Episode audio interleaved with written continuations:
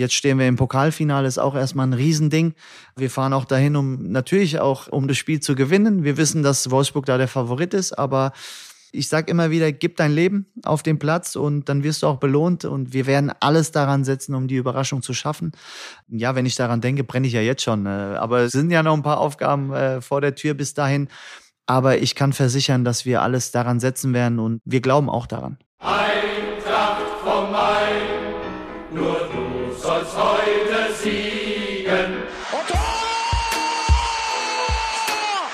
Eintracht vom Main, der Podcast für alle Eintracht-Fans, die mehr wissen wollen über unseren Verein, seine Geschichte und sein Umfeld. Mit Marc Hindelang, Pressesprecher.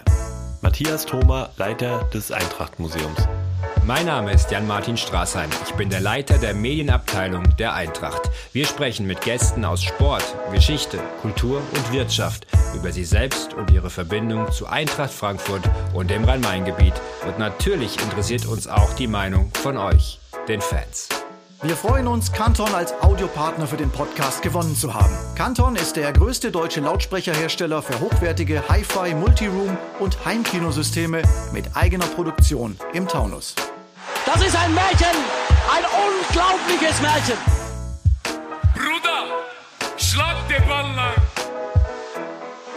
Liebe Podcast-Gemeinde, die 19. Folge unseres Podcasts Eintracht vom Main. Mein Name ist Jan-Martin Straßheim und ich darf euch heute durch ein Gespräch mit einem sehr, sehr spannenden Gesprächspartner führen. Bevor wir loslegen, ein bisschen Werbung in eigener Sache. Unsere Abonnentenzahl steigt exorbitant von Woche zu Woche an. Vielen Dank dafür und sagt es gerne allen weiter. Abonniert unseren Podcast und bleibt am Ball überall, wo es Podcasts gibt. Und so, jetzt freue ich mich auf einen echten Eintrachtler mit griechischen Wurzeln aus Bockenheim, ist das richtig? Hattersheim, Hattersheim? Äh, beziehungsweise geboren im Nordwestkrankenhaus, ersten zwei Lebensjahre in Niedereschbach, dann über Höchst unter Liederbach nach Hattersheim und dann nach Bockenheim. Ja. Ja, Seit 20 aber jetzt Jahren in fast. Bockenheim. Trotzdem. Richtig, Siehst seit du, 20 also kann man sagen, Bockenheimer an der Seitenlinie unserer Frauen. Herzlich willkommen, Nico Arnautis. Vielen Dank, schön, dass ich hier sein darf. Unser Cheftrainer der Frauenmannschaft. Und dann fangen wir doch gerade mal an mit dem, was wir gerade haben. Es läuft richtig gut in den letzten Wochen. Deutliche Siege, zuletzt 13-0 gegen Freiburg, davor mal ein 4-0. Zufrieden mit der Entwicklung deiner Mannschaft? Ja, sehr zufrieden. Wir haben auch in der Vergangenheit gute Spiele abgeliefert, ähm, haben es nicht immer geschafft, dann das Ergebnis zu bringen. Und das hatten wir auch angesprochen, äh, sind jetzt in einen Rhythmus gekommen, wo wir auch viele Spiele spielen konnten. Wir hatten ja ein paar witterungsbedingte Ausfälle, dann hatten wir mal Corona-Ausfälle und so weiter. Und das war nicht so einfach, in den Rhythmus zu kommen. Aber erstaunlicherweise, beziehungsweise erfreulicherweise, muss ich ehrlich sagen, ist es so, dass die Mannschaft sich in den letzten Wochen mit tollen Leistungen, aber auch mit tollen Ergebnissen belohnt hat. Und ich denke, dass wir da auf einem sehr, sehr guten Weg sind. Ihr spielt einen sehr ansehnlichen Fußball die letzten Wochen vor allem. Jetzt geht es natürlich in die Endphase der Saison. Das Pokalfinale steht noch an am 29. Mai gegen den VfL Wolfsburg in Köln. Wie ist denn so die Ausgangslage und welche Ziele habt ihr euch für den Rest der Saison gesetzt?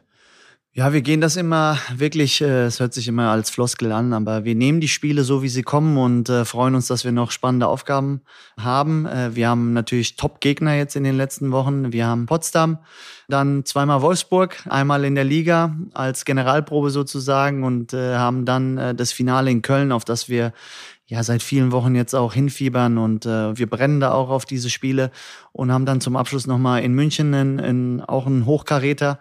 Deswegen werden es sehr spannende Aufgaben. Wir sind jetzt in einem guten Flow, wollen den natürlich bis zum Ende der Saison mitnehmen und haben da natürlich auch das Ziel, im Pokalfinale alles reinzuhauen, um, um die Überraschung zu schaffen. Unsere Männer haben das vor ein paar Jahren vorgemacht und die nehmen wir natürlich als Vorbild, brennen auf diese Spiele und vor allem natürlich auch auf das Pokalfinale und wollen bis dahin natürlich auch noch ein paar Punkte einfahren. Du hattest schon angesprochen, Corona hatte euch zwischenzeitlich im Würgegriff, wenn man so will. Äh, Quarantäne, ich glaube sogar mehrfach, verschiedene Spielerinnen und immer wieder gab es da Probleme. Wie gehst du oder wie geht man da generell als Trainer mit so einer schwierigen Situation um? Ja, es ist durchaus äh, eine schwierige Situation für alle, vor allem wenn man in Quarantäne selber sein muss. Aber es hilft da nicht irgendwie groß äh, rumzumotzen oder sonstiges, sondern wir müssen die Situation annehmen. Wir sind froh und glücklich, dass wir in der Situation sind, spielen zu dürfen. Wir kennen die Regeln. versuchen sie bestmöglich auch umzusetzen. Trotzdem passiert es immer wieder, dass es jemanden treffen kann, versuchen dann halt aus der gegebenen Situation das Beste zu machen. Also wir bleiben da ruhig und versuchen uns da auch gegenseitig zu unterstützen und sind natürlich immer froh, wenn die Tests negativ ausfallen. Und ähm, ja, da müssen wir immer wieder als Einheit auftreten und stehen uns da, wie gesagt, äh, immer, immer sehr nahe bei und äh, helfen uns da auch gegenseitig und sind jetzt froh, dass wir, wie gesagt, jetzt einige Spiele spielen konnten. Wünschen uns da natürlich auch, dass es bis zum Saisonende so bleiben kann. Du bist immer ein sehr positiver Typ, der auch die Dinge im Frauenfußball anspricht, auch den Finger mal in die Wunde legt, trotz allem und immer Verbesserungen auch einfordert. Auch keiner, der Ausreden sucht, aber nichtsdestotrotz hatte diese Corona-Entwicklung natürlich auch Einfluss auf die Mannschaft. So ein 2 zu 3 in Leverkusen, wo man jetzt sagen wir mal nicht die idealste Vorbereitung hatte, wo man elf Meter verschießt, den Pfosten trifft, ein Eigentor macht, also so wirklich die Mutter aller unglücklichen Niederlagen. Glaubst du, dass das äh, in einer normalen Saison ohne Corona ähm, auch so passiert wäre? Hängt das nicht auch miteinander dann eng zusammen, diese, diese Situation in der Vorbereitungszeit auch? Ja, es ist natürlich immer hypothetisch, aber natürlich ist die Situation für alle Mannschaften, für alle Spielerinnen, für alle, die äh, unmittelbar drumherum damit zu tun haben, schwierig. Es gibt Personen, die gehen sehr gut damit um. Es gibt Personen, aber denen macht es äh, mehr zu schaffen. Da steckt man nicht drin und natürlich kann es auch ein paar Prozente den Unterschied machen. In Leverkusen haben wir, beziehungsweise ich fange mal an mit dem Spiel in Hoffenheim, wo wir gegen eine Mannschaft spielen mussten, die im Rhythmus war, wo wir dann einen Kaltstart hatten äh, und Hoffenheim hat auch eine gewisse Qualität, da hatten wir verloren. Spielen dann in Meppen eigentlich nur auf ein Tor, der Gegner hat einen Eckball, macht daraus sein Tor und wir gleichen erst am Ende aus. Dann fährst du nach Leverkusen, spielst eigentlich eine tolle erste Halbzeit, drehst den Rückstand, führst dann 2-1, hast direkt nach der Pause den Elfmeter, den wir leider an, an den Pfosten gesetzt haben, konntest da mit 3-1 sozusagen die Führung ausbauen. Und die Möglichkeit war da, in Leverkusen zu gewinnen. Und äh, dann passieren dann halt unglückliche Situationen und du verlierst am Ende. Trotzdem hatte ich das Gefühl, dass die Mannschaft gerade auch nach dem Spiel, wir haben da den obligatorischen Kreis gehabt, und ich hatte irgendwie das Gefühl, das habe ich der Mannschaft auch gesagt, dass wir uns so nah wie noch nie waren, weil wir sehr vieles mitmachen mussten in der Vergangenheit und haben uns dann auch eingeschworen, dass wir die Situation annehmen und äh, in den nächsten Wochen das Beste draus machen wollen. Wir hatten da noch das Halbfinale vor der Brust. Wir hatten da noch ein paar Nachholspiele vor der Brust und haben auch gesagt, dass wir jetzt erst recht eine Reaktion zeigen wollen, uns belohnen wollen. Und äh, ich glaube, seit diesem Spiel in Leverkusen ist vieles passiert und äh, auch sehr vieles Positive. Und ich glaube auch äh, mit dem Heimsieg in Duis gegen Duisburg, mit dem deutlichen Heimsieg, wo wir zur Pause schon 3-0 geführt haben, dann nachlegen konnten drei Tage später im Halbfinale gegen Freiburg. Das war auch eine Energieleistung, auch nach Rückstand dann wieder das Spiel zu drehen, eine tolle Leistung abzuliefern und äh, dann sind wir in diesen Flow gekommen und den wollen wir natürlich jetzt auch mitnehmen. Kann man diese Saison sportlich aufgrund der Unwägbarkeiten eigentlich ähm, sauber bewerten? Ja, es ist schwierig. Äh, zumindest haben jetzt alle, alle Mannschaften die gleichen Ausgangssituationen. Also wir, wir wollen jetzt da nicht irgendwie Ausreden suchen, sondern ähm, müssen das klar analysieren. Wir hatten aber auch im Vorfeld, bevor wir die Siegesserie jetzt ähm, sozusagen begonnen haben, haben wir im Vorfeld eine klare Analyse gemacht von unseren Spielen und dabei haben wir klar analysiert, dass wir die viertmeisten Torchancen herausgespielt haben mit Abstand, sogar mit zwei Spielen weniger und die drittwenigsten zugelassen haben. Und äh, wir haben auch klar gesagt, dass wir einfach ein bisschen effektiver werden müssen und hinten ein bisschen entschlossener die wenigen Situationen, die wir dann auch zu klären haben, dann auch entschlossen genug klären müssen. Und das haben wir in den letzten Wochen geschafft und schon sahen die Ergebnisse auch anders aus, äh, wenn man auf unser Torverhältnis schaut. Wir haben ein 37 äh, zu 19 Torverhältnis.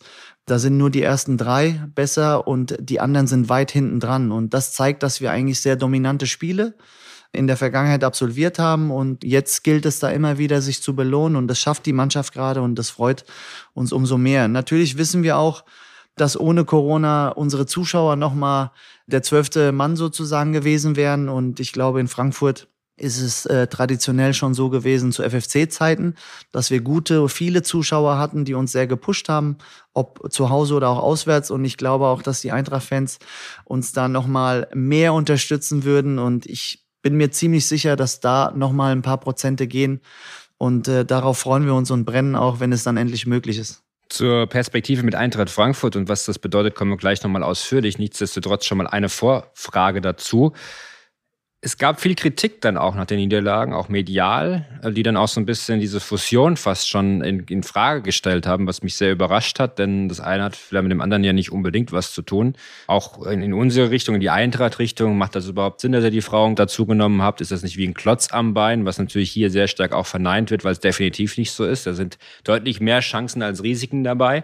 Ärgert dich dann sowas, wenn äh, nach einer Saison oder in einer Saison, wo es viele Unwägbarkeiten gibt, wo es diese Corona-Pandemie gibt, wo natürlich auch erstmal alles sich zurechtfinden muss, dann schon früh und vorschnell alles in Frage gestellt wird? Ja, das ist ja die generelle Problematik, die wir in der Gesellschaft haben, dass wenn man etwas äh, aufbaut, dass es sofort kritisch beäugt wird, wenn mal ein kleiner Rückschlag kommt. Äh, wir sind in erster Linie sehr, sehr glücklich über die Fusion und ich glaube, beide Seiten profitieren davon und äh, wir haben klar nach außen hin formuliert, dass wir im ersten Jahr der Hochzeit die Bedingungen, die wir bekommen, einfach im ersten Jahr uns da einfach die Möglichkeit geben zu entfalten und dass wir dann nach einem Jahr uns hinsetzen und, und schauen, was ist denn noch möglich, wo müssen wir uns verbessern, was können wir noch optimieren. Wir haben die Mannschaft fast eins zu eins mitgebracht. Wir haben uns minimal sozusagen verstärkt mit tollen Spielerinnen, äh, mit Merle Froms im Tor, Jeannie Kirchberger in der Abwehr, mit Leonie Köster, ein junges Talent im Mittelfeld und Lara Prasnika im Sturm. Die anderen waren eins zu eins die gleiche Mannschaft und die Verstärkung machen sich bemerkbar. Zum einen sieht man die Stabilität hinten. Wir hatten letztes Jahr 47 Gegentore am Ende der Runde, haben jetzt bei noch vier ausstehenden Spielen nur 19. Das zeigt eine Entwicklung in der Stabilität schießen unsere Tore. Äh, Lara Prasnika war auch lange verletzt. Gini Kirchberger ist in der Saison mal ausgefallen. Wir haben viele andere Spielerinnen, die wir nicht immer zur Verfügung hatten. Kritik ist da natürlich äh, da gewesen, aber wir haben klar gesagt, dass wir da auch sehr ruhig bleiben. Wir wissen, wo wir hin wollen. Wir wissen, dass wir da noch ein bisschen was optimieren müssen, aber dafür haben wir jetzt äh, mit Eintracht Frankfurt optimale Bedingungen. Wir sind uns im Klaren und sind uns auch einig, dass wir jedes Jahr wachsen wollen und kleine Schritte nach vorne gehen möchten. Und ich glaube, dass wir die Basis mitgebracht haben und die Eintracht uns für die Zukunft große Möglichkeiten geben kann, wird. Darauf freuen wir uns auch. Und die Fusion, finde ich, ist ein Riesenzeichen für Fußball Deutschland als Vorreiter auch dienend. Und ich glaube da auch, dass Kritik immer wieder kommen wird, aber das ist normal umso mehr freue ich mich, dass die Mannschaft da auch eine tolle Reaktion gezeigt hat. Und äh, wir wissen, wo wir hinwollen und wissen, was noch zu tun ist bis dahin. Aber das werden wir in kleinen Schritten dann auch positiv angehen. Ich finde das äh, sehr, sehr spannend, auch grundsätzlich, wie sich es im Frauenfußball entwickelt. Der VfL Wolfsburg, der FC Bayern, Bayer Leverkusen, TSG Hoffenheim, SC Freiburg, wir, also die Herren Bundesligisten, die etablierten, setzen auch auf Frauenfußball. Ein klares Zeichen auch, glaube ich, für Gleichberechtigung, muss man sagen. Ich habe äh, viele Anfragen bekommen oder wir im Medienteam, die quasi auch in Frage gestellt haben, ob man das wirklich macht momentan, weil äh, der Frauenfußball nicht so im Mittelpunkt steht. Die Frage ist allerdings meines Erachtens ja so zu beantworten, die Öffentlichkeit, vor allen Dingen auch die Medienhäuser müssen ja eigentlich das Thema angehen. Das sind die Fernsehgelder, die bei den Herren natürlich auch eine, oder bei den Männern eine, eine wichtige Rolle spielen, die zentrale Rolle, die bei den Frauen natürlich wesentlich geringer ausfallen. Und es ist natürlich auch so, dass die Zuschauer ins Stadion kommen müssen, wenn es dann wieder losgeht, um das ganze Thema zu pushen. Siehst du das auch so oder glaubst du, dass wir aus den Clubs heraus noch mehr machen müssen, um den Frauenfußball zu etablieren? Weil es hat ja, wenn man mal ganz ehrlich ist, nicht mehr, also der, der Frauenfußball hat sich ja entwickelt. Der ist ja nicht mehr, sagen wir mal, so auf dem Niveau der 70er, 80er Jahre, sondern es ist ja wirklich eine absolut sensationelle Top-Sportart, der man auch gerne zuschaut. Ja, ich denke, das ist ein Zusammenspiel mit den Institutionen, die da beteiligt sind. Ich finde, Deutschland war über Jahrzehnte Vorreiter im Frauenfußball, hat auch zig äh, EM-Titel in Folge geholt. Man sieht, dass die Konkurrenz aus dem Ausland sehr aufgeholt hat. Äh, wenn ich nur nach England blicke, wo jetzt auch die Bildrechte über Sky und BBC äh, sozusagen äh, ausgestrahlt werden, wo auch Millionen fließen. Da zeigt sich auch eine gewisse Richtung, äh, wohin es geht. Und ich glaube auch, dass wir in Deutschland durch die Struktur und die, die Tradition im Fußball da auch nachziehen werden. Ich bin da sehr optimistisch, dass Vereine und auch Verbände da sehr gute Ideen entwickeln werden, wie es in Zukunft dann weitergeht. Äh, das ist unheimlich wichtig, dass die mediale Präsenz da ist. Ich finde, wir haben hier das Glück, äh, mit Eintracht Frankfurt einen Verein zu haben, der sehr vieles in diese Richtung macht und das macht sich auch bei uns bemerkbar. Wir werden äh, angesprochen, erkannt, ähm, auch aus meinem Umfeld äh, Leute, die immer wieder auch dann schreiben, anrufen und, und das verfolgen. Da zeigt sich schon die Entwicklung auch als Eintracht Frankfurt Und das ist der richtige Weg. Und ich glaube auch, dass die Vereine in Deutschland sehr vieles dazu beitragen werden, dass wir nach vorne kommen. Und auch äh, der DFB, vielleicht auch irgendwann im Zusammenspiel mit der DFL. Ich glaube, dass da sehr viele gute Experten sitzen, die da auch Ideen entwickeln, weil ähm, Fußball in Deutschland ist schon Volkssport Nummer eins. Und ich glaube, dass äh, Fußball Deutschland immer daran interessiert ist, bei den Männern, aber auch bei den Frauen ganz vorne dabei zu sein. Und das wünsche ich mir natürlich. Und ich bin mir sicher, dass sich da was bewegt. Umso glücklicher bin ich, dass wir hier mit Eintracht Frankfurt da eine große Rolle spielen können. Trotzdem ist es ja so, Gehaltsunterschiede gibt es natürlich zwischen Männern und Frauen, gar keine Frage. Auch einfach der Situation geschuldet, dass eben viel mehr Geld bei den Männern im Umlauf ist. Das will man natürlich bei den Frauen auch angleichen, um das weiterhin zu professionalisieren. Du selbst bist noch Lehrer, arbeitest als Lehrer. Es gibt Spielerinnen, die auch noch berufstätig sind. Wie weit ist denn dieser Weg? Weil es ist ja nicht so, dass du trotzdem irgendwie weniger arbeiten musst als ein Adi Hütter beispielsweise. Ja, mit Sicherheit ist der Aufwand ähnlich, vielleicht auch der gleiche. Natürlich ist die mediale äh, Wahrnehmung eine andere. Wahrscheinlich auch äh, die Termine, die du als Herrentrainer oder Männertrainer hast, mit Sicherheit noch ein paar mehr. Aber die Arbeit mit der Mannschaft und rund um die Mannschaft ist mit Sicherheit die gleiche. Ich finde, auch da tut sich was. Du hast es angesprochen. Ich bin vom Beruf auch Lehrer an unserer Partnerschule, die Karl von Weinberg Schule hier in Frankfurt. Allerdings konnte ich jetzt da auch reduzieren beziehungsweise mich auch freistellen lassen. Und äh, da zeigt ja auch äh, die Entwicklung hin. Unsere Spielerinnen können davon leben. Es gibt auch andere Vereine, die das sehr professionell betreiben. Ich bin mir sicher, dass es äh, auch weiter nach oben gehen wird. Und da auf diesem Weg befinden wir uns. Von daher sollte man das auch nicht immer vergleichen, weil ich glaube auch, dass, beziehungsweise ich bin mir ganz, ganz sicher und weiß das auch, dass die Männer auch äh, viel mehr einspielen an Geldern. Und logischerweise kann man da auch ein bisschen mehr ausgeben. Ob das immer so sinnvoll ist, diese ganzen Millionen, die da immer bezahlt werden, das ist ein anderes Thema. Aber ich, ich finde, was die Gehälter angeht, sollte man nicht vergleichen, sondern sollte einfach schauen, dass wir durch mediale Präsenz äh, da auch eigene Einnahmen haben können. Beispiel England, da stehen dir dann auch mehr Geld zur Verfügung. Die Champions League-Reform, die auch im Frauenfußball jetzt stattfindet äh, oder stattgefunden hat, äh, die wird auch mehr Gelder sozusagen für die Vereine zur Verfügung stellen können, weil da auch wieder mehr eingenommen wird. Ich habe auch gelesen, dass ein kleiner Teil da auch für die Vereine, die sogar nicht in der Champions League spielen, zur Verfügung steht.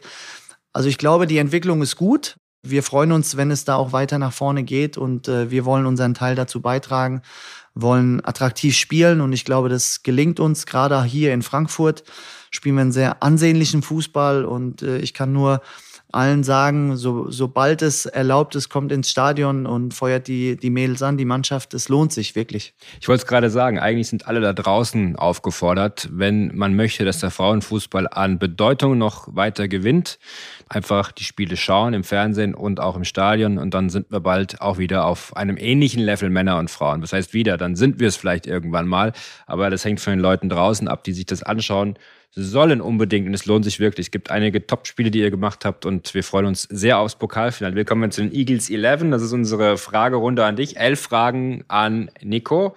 Dein erstes Fußballtrikot, das du besessen hast? Boah, ich glaube Panathinaikos Athen. Ja, tatsächlich. Nico Liberopoulos hat er nicht da auch gespielt? nee, damals hat er nicht gespielt. Er ist ja, ist ja äh, ähnlich alt wie ich. Ähm, Dimitrios Saravakos, ja. Nationalspieler, mein Idol früher, deswegen bin ich Panathinaikos-Fan geworden. Aber äh, die Eintracht-Trikots äh, hatte ich auch jedes Jahr. Okay, bester Spieler der Welt auf deiner Position. Wo hast du früher gespielt? Überwiegend im äh, zentralen Mittelfeld habe ich gespielt. Ich habe auch mal ähm, ja, auf der 10 oder auf der Außenbahn gespielt. Schwierig. Es gibt sehr viele Spieler. Ähm, ich finde, Iniesta war auf der Position herausragend. Xavi. Ich fand auch Schweinsteiger, wie er das WM-Finale gespielt hat, herausragend. Bester Spieler der Welt. Boah.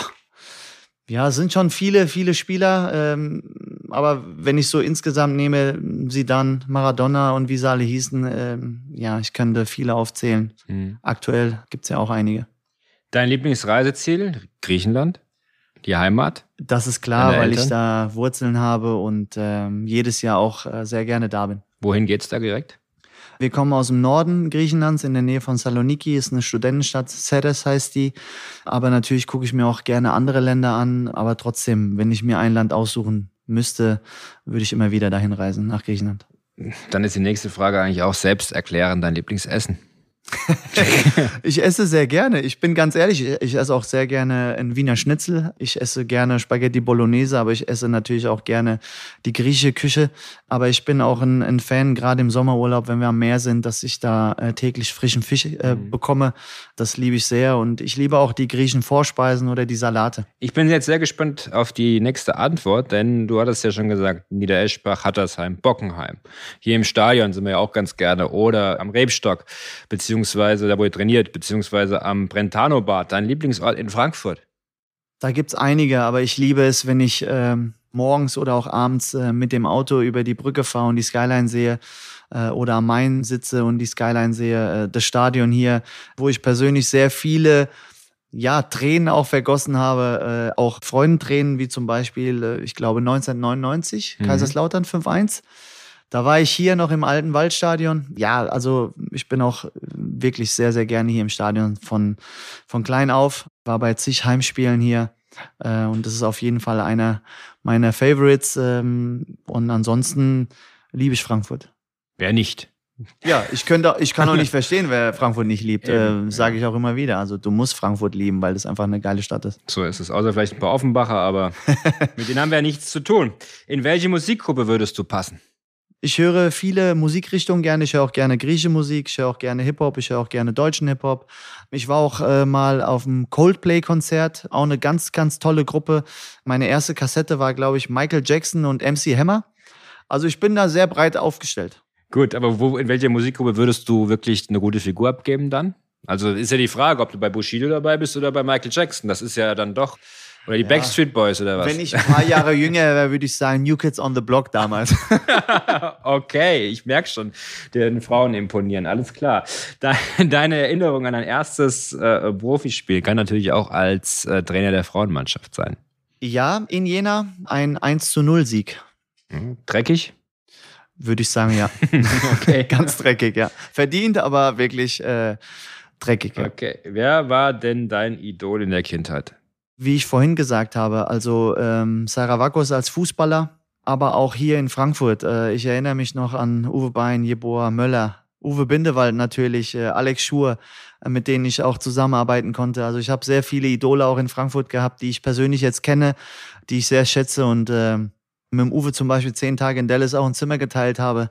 Also es ist eine grandiose Persönlichkeit, aber auch andere, die hier in Frankfurt gespielt haben. Diego Maradona muss ich auch erwähnen als Fußballer. Mhm. Definitiv. Dein Lieblingssport neben dem Fußball?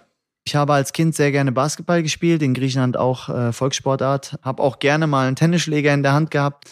Habe da jetzt auch mal gegen meine Freundin verloren, weil sie selber Tennis gespielt hat. Die zieht mich da immer auf. Aber ich versuche es jedes Mal wieder. sehr gut. Ja, muss immer dranbleiben. Berufswunsch als Kind? Ja, ganz klar, Fußballer das war für mich klar, dass ich Fußballer werden möchte und, und auch in diesem Bereich arbeiten möchte. Und äh, glücklicherweise ist es mir gelungen.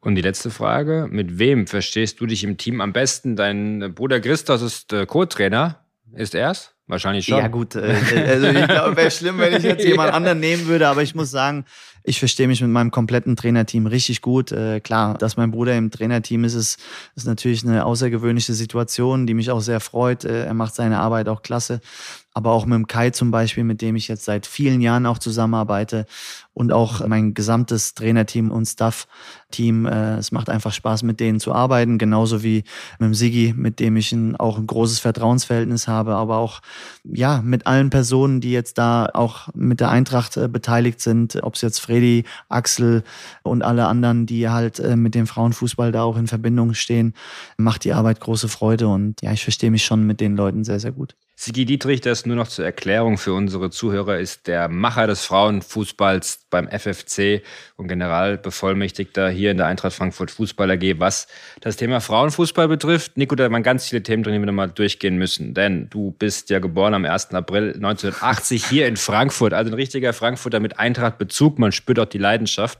Als du gehört hast, dass die Eintracht ihre Fühler ausstreckt Richtung FFC, und du bald Eintracht-Trainer werden kannst, wieder. Du warst es ja schon mhm. mal in der Jugend äh, bei den Jungs, äh, 2014 bis 16 Co-Trainer bei Uwe Bindewald.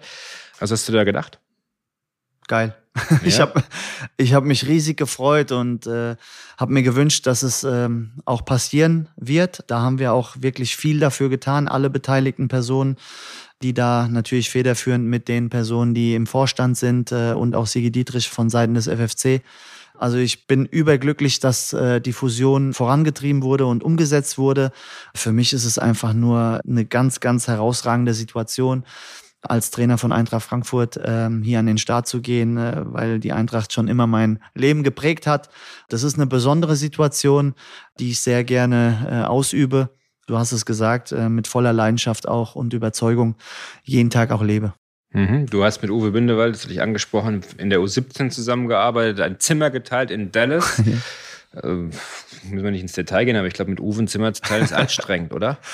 Es ist einfach nur lustig und, und äh, also mit Uwe, ich, ich kann es immer wieder sagen, es ist eine ja, herausragende Persönlichkeit äh, von Eintracht Frankfurt, ein toller Mensch. Absolut. Ein herzensguter Mensch. Ich habe ihn sehr, sehr ja, sehr schätzend kennengelernt. Ähm, ich glaube auch, das beruht auf Gegenseitigkeit. Wir waren sehr offen, haben uns da auch sehr vertraut in unseren Dingen, die wir auch äh, auf dem Platz da umgesetzt haben. Es hat mir riesige Freude gemacht, mit ihm zusammenzuarbeiten. Da kann ich nur sagen, wirklich ein ganz, ganz toller Mensch und äh, eine Ikone von Eintracht Frankfurt. Definitiv, richtig guter Typ. Äh, die U17 damals unter anderem mit Eamon Barkok, der jetzt in der Bundesliga ähm, letzte Woche in Leverkusen in der Startelf stand. Wie verfolgst du seine Entwicklung? Mit Eamon hatte ich immer wieder auch mal, wenn ich ihn gesehen habe oder auch mal geschrieben habe, auch immer wieder Kontakt und äh, ich freue mich sehr für ihn, dass er sich so entwickelt hat. Ich weiß noch, bei uns in der Jugend hat er sich mal das hintere Kreuzband gerissen, hat es konservativ behandelt, kam auch sehr, sehr gut zurück. Damals hat er auch äh, auf der rechten Bahn erstmal gespielt. Wir hatten dann die Idee, ihn auch mal ins Zentrum zu stellen und äh, man sieht halt auch, dass er beide Positionen spielen kann.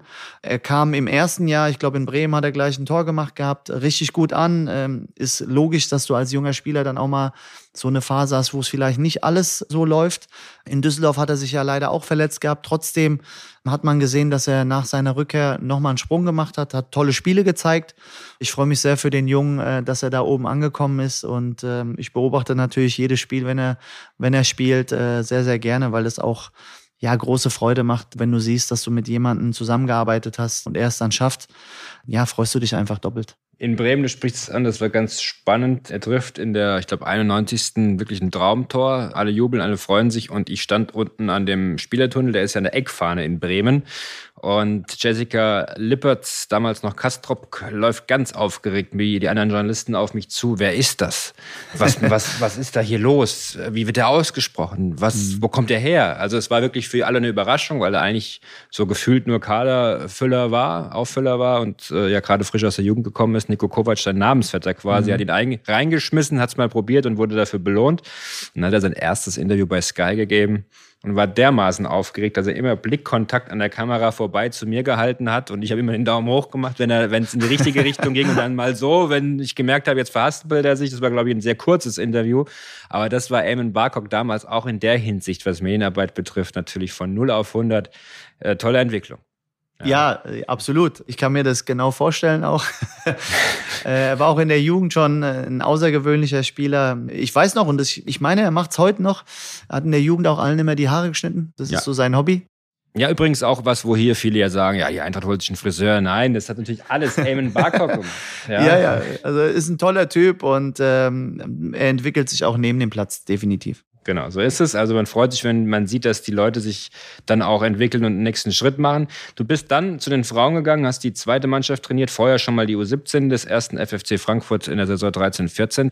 Du bist jetzt mittlerweile seit vier Jahren Cheftrainer der ersten Mannschaft. Und das ist natürlich eine ganz interessante Geschichte. Jugendfußball, Männer bzw. Jungs, Frauenfußball bei den Mädels und jetzt die erste Mannschaft der Frauen der Eintracht. Würde mich mal interessieren als Trainer, wie man die Inhalte dann quasi steuert oder wo da die Unterschiede liegen, die Belastungssteuerung und so weiter und so fort. Das ist ja etwas, mit dem beschäftigt man sich ja als Außenstehender eher weniger. Gibt es da zwischen Männern und Frauenfußball signifikante Unterschiede? Also von der inhaltlichen Arbeit des Trainings eigentlich weniger, auch von Analysen, äh, Spielanalysen, individuelle Analysen auch weniger. Also es ist schon, man macht äh, genau das Gleiche Man versucht es dann äh, entsprechend anzupassen, genauso wie äh, du im Jugendfußball, ich sag mal später in der U17, U19 auch Richtung Seniorenfußball schon langsam gehst, ist es auch ähnlich beim, beim Frauenfußball.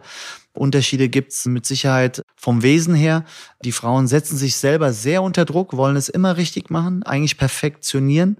Ich sage dann immer zum Spaß, ähm, wenn du einen Jungen beim Spielen siehst, als Beispiel jetzt, er macht fünf schlechte Aktionen, macht aber eine gute und dann kommt er nach dem Spiel zu dir und hat gesagt, Trainer, hast gesehen, die gute Aktion. aber die fünf, äh, fünf schlechten erwähnt er eher nicht. Das ist bei den Frauen umgekehrt. Also wenn du dann hingehst und sagst, ey, tolle Aktion, dann sagt sie dir, ja, aber die eine war nicht gut. Das jetzt mal zum Spaß. Äh, aber insgesamt ist die Arbeit äh, und der Aufwand der gleiche. Du musst einfach ein Gefühl entwickeln in der Mannschaftsführung, was die Mannschaft oder die Mädels brauchen, was die Jungs brauchen.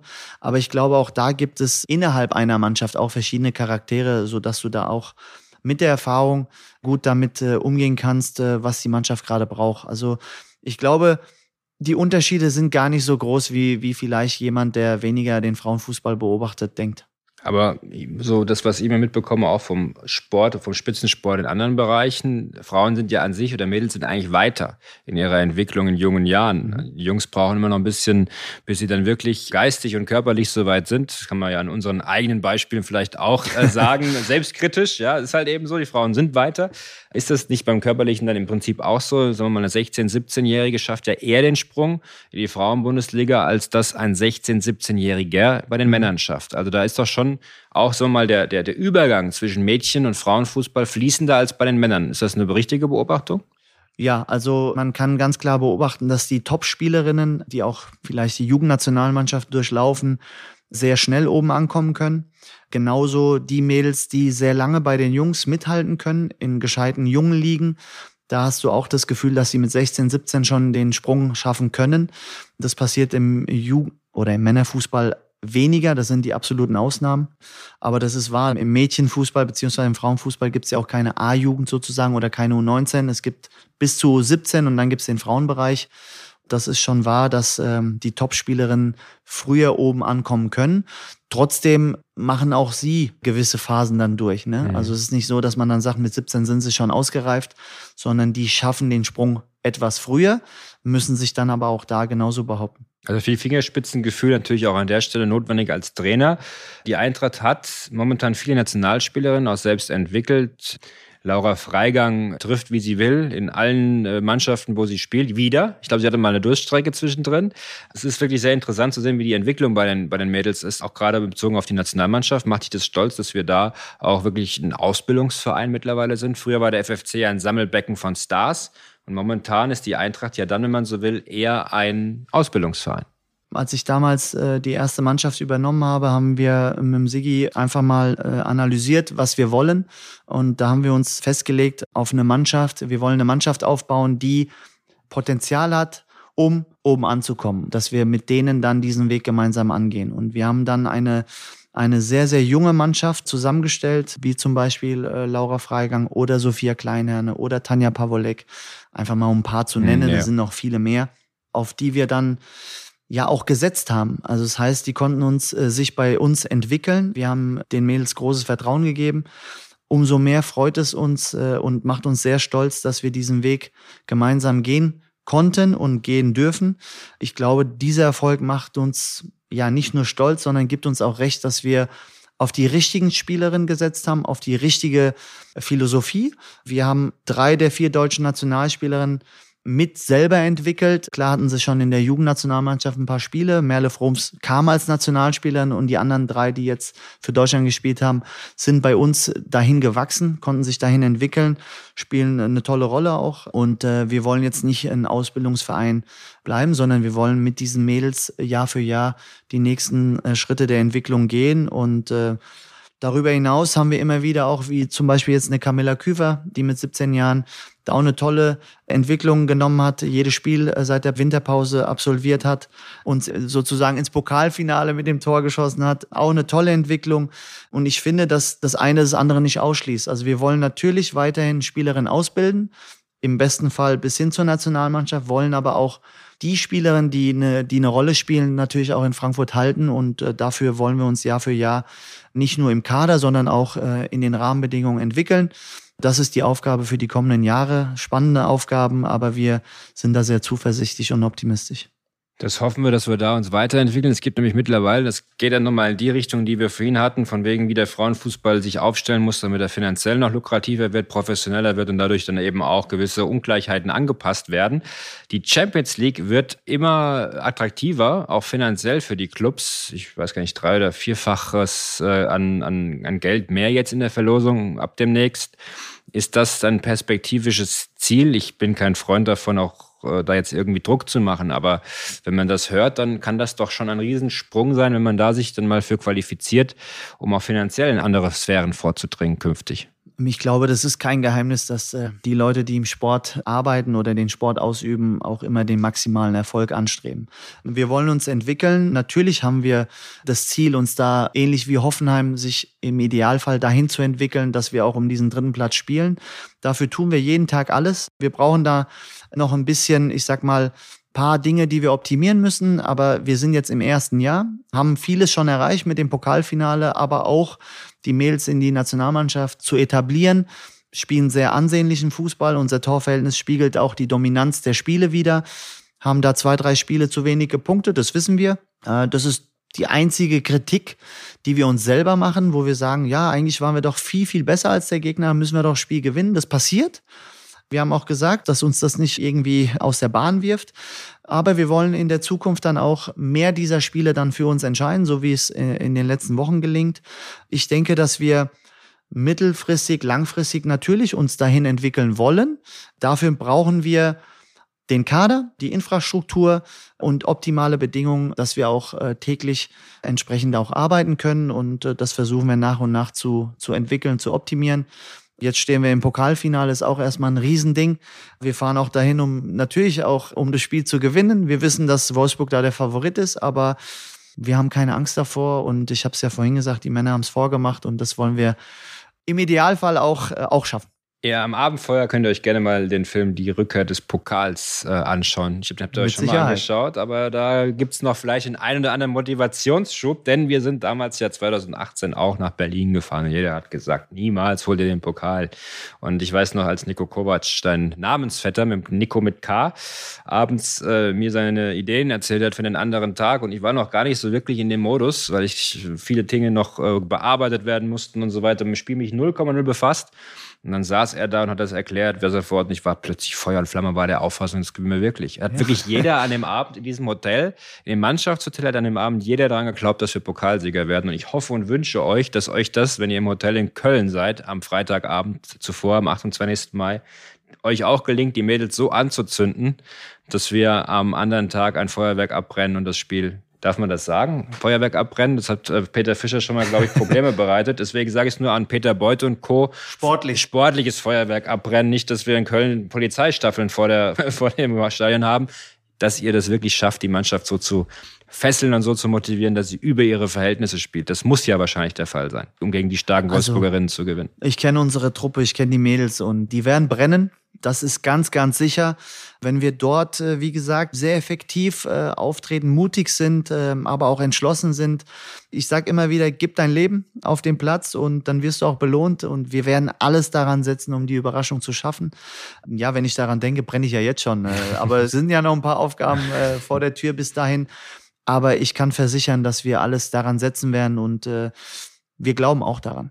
Das ist gut, das ist wichtig. Wir haben davor das Spiel gegen Wolfsburg in der Liga hier im Stadion. Das ist jetzt ja fix gemacht. Ich glaube, ihr trainiert die Woche vorher auch komplett hier im Stadion, wenn ich richtig informiert bin, sodass ihr perfekt vorbereitet seid. Infrastruktur ist ein wichtiger Punkt. Was muss denn besser werden? Ja, ich glaube einfach, dass man insgesamt professionelle Bedingungen braucht, also Trainingsbedingungen, optimale Räumlichkeiten, optimale, wo du gewisse ja, Kraftübungen, äh, Stabi-Übungen umsetzen kannst. Ähm, aber das Wichtigste ist, wie gesagt, ein sehr, sehr guter Trainingsplatz. Die äh, Stadien, die wir in Frankfurt haben, sind herausragend. Äh, unser Stadion am Brentano-Bad. Und wenn wir die Möglichkeit haben, ähnlich wie am ersten Spieltag hier gegen Bremen, im Stadion der Männer zu spielen, ist es ein herausragendes Ereignis und äh, ich stelle mir das auch vor, irgendwann mit Zuschauern und ich glaube, dass da, ja, das habe ich auch schon erwähnt, dass da nochmal eine Initialzündung kommen wird und, und die Mannschaft, äh, die Mädels verdienen es und können damit ganz gut umgehen. Und ich glaube, die würden sich riesig freuen, wenn irgendwann sehr, sehr viele Eintracht-Fans äh, auch uns unterstützen. Und ich bin mir sicher, dass sie das auch tun werden, weil äh, Eintracht Frankfurt, ob Männer- oder Frauenfußball, ist, äh, spielt keine Rolle. Wir sind Eintracht Frankfurt und äh, sind ein Teil davon. Und äh, ich glaube auch, dass die Zuschauer selbst wenn in Köln es möglich wäre oder sein wird, wissen wir nicht, äh, was da in Zukunft passiert. Ich bin mir sehr sicher, dass da sehr viele Eintracht-Anhänger uns anfeuern würden. Wir, wir gehen die Schritte nach und nach an. Wir wissen, was noch zu tun ist. Und wie gesagt, in, in Zukunft werden wir uns auch dahingehend entwickeln. Wenn es einen Pokal zu holen gibt, sind wir immer dabei. Äh, ganz wichtig, freuen wir uns drauf. Wir drücken jetzt schon mal die Daumen dafür. Jetzt gehen wir mal in den Abschluss unseres Gesprächs. Und äh, du hattest ja schon gesagt, dass du ähm, eine große Eintracht-Vergangenheit hast, beziehungsweise viel mit der Eintracht erlebt hattest. Deswegen sind es die drei Eintracht-Momente. Fangen wir mit dem schönsten an. Was war denn dein schönster Eintracht-Moment? Also, da ich in Berlin äh, im Finale im Stadion war, muss ich, muss ich sagen, also das war einmalig. Also 2018 mit dem Pokalsieg. Ich war mit meiner Freundin auch über Nacht da. Wir haben zwei Nächte sogar in Berlin genossen, weil wir irgendwie auch davon ausgegangen sind, dass es klappt. Ich war auch in der Stadt dann vor dem, vor dem Finale, da in der, wo die Eintracht-Anhänger waren. Und, Breitscheidplatz. Ja, genau, und ja. irgendwie hatte ich das auch im Gefühl. Also man hat es gespürt, dass da was geht. Warum auch immer. Natürlich hatten wir auch ein bisschen Spielglück dabei, aber wer da im Stadion war, kann das immer wieder vor Augen führen. Äh, auch die Kurve da mit, mit den T-Shirts, mit den weißen T-Shirts, mit der 12. Also herausragendes Ereignis. Mit Sicherheit hier, das, was ich auch vorhin gesagt hatte, Kaiserslautern, 5-1, Klassenerhalt, 89. Ich weiß gar nicht mehr, Fjordhoff Übersteiger. Auch ein Moment, äh, den ich nie vergessen werde. Ich erinnere mich aber auch äh, leider Gottes äh, nicht an einen schönen Moment. Das ist die nächste Frage. Was ist dein schlimmster Eintracht-Moment? Ah, okay. Dann sage ich noch, äh, noch ein drittes. Ähm, ich glaube, Alex Schur gegen Reutling, äh, Aufstiegstor. Ja, die drei Momente sind mir noch sehr präsent.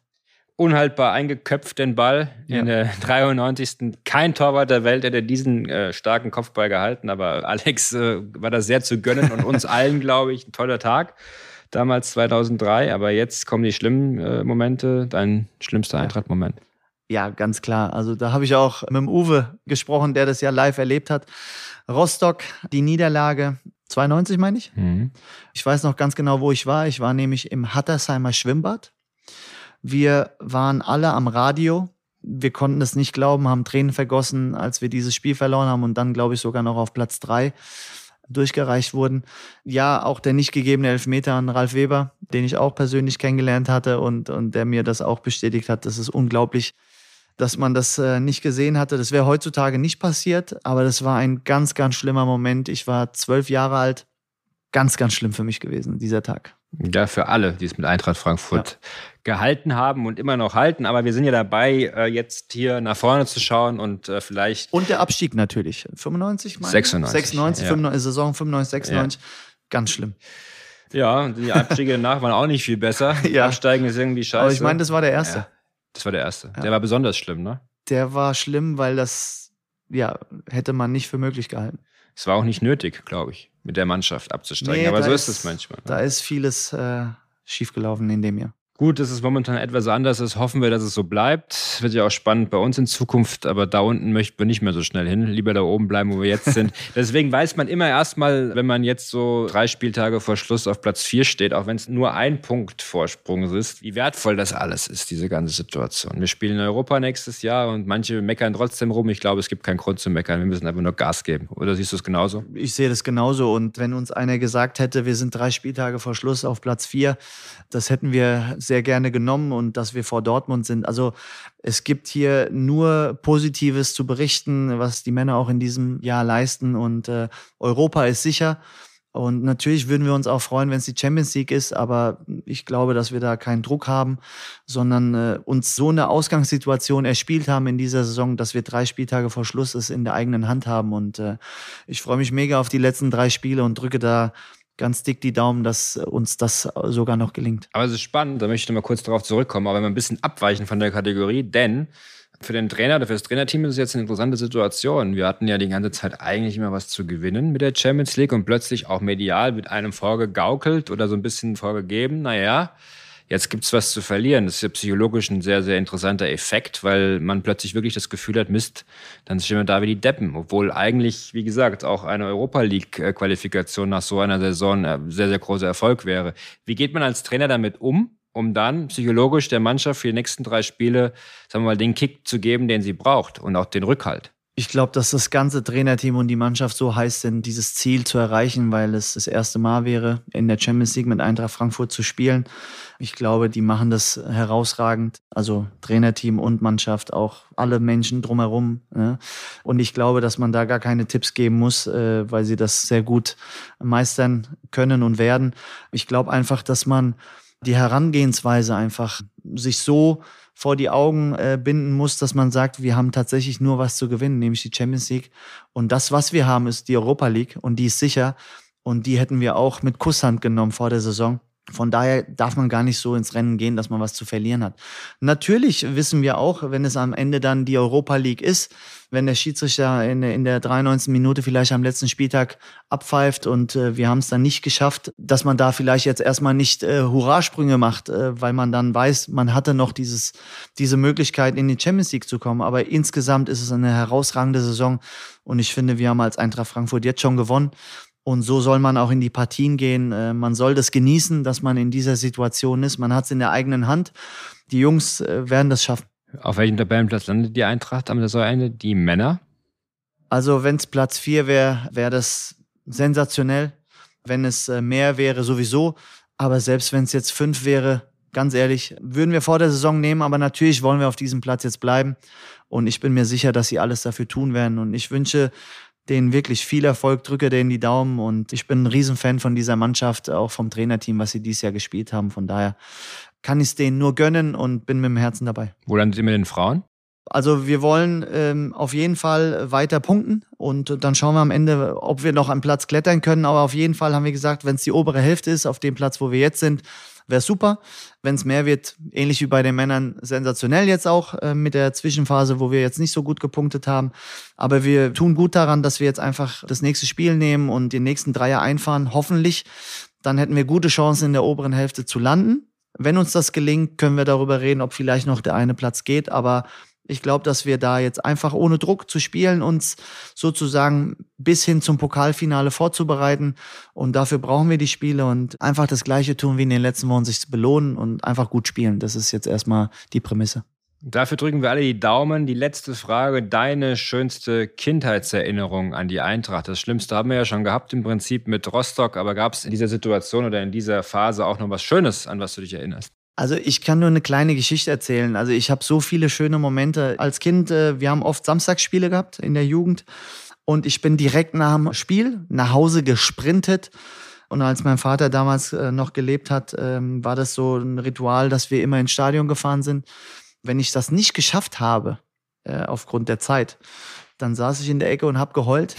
Von daher kann ich immer nur sagen, die schönsten Momente waren wirklich, wenn ich im Stadion war. Und das war jedes Spiel. Sehr gut. Also ein echter Eintrachtler an der Seitenlinie bei den Eintracht Frauen. Was gibt's Schöneres? Mehr Identifikation geht ja gar nicht.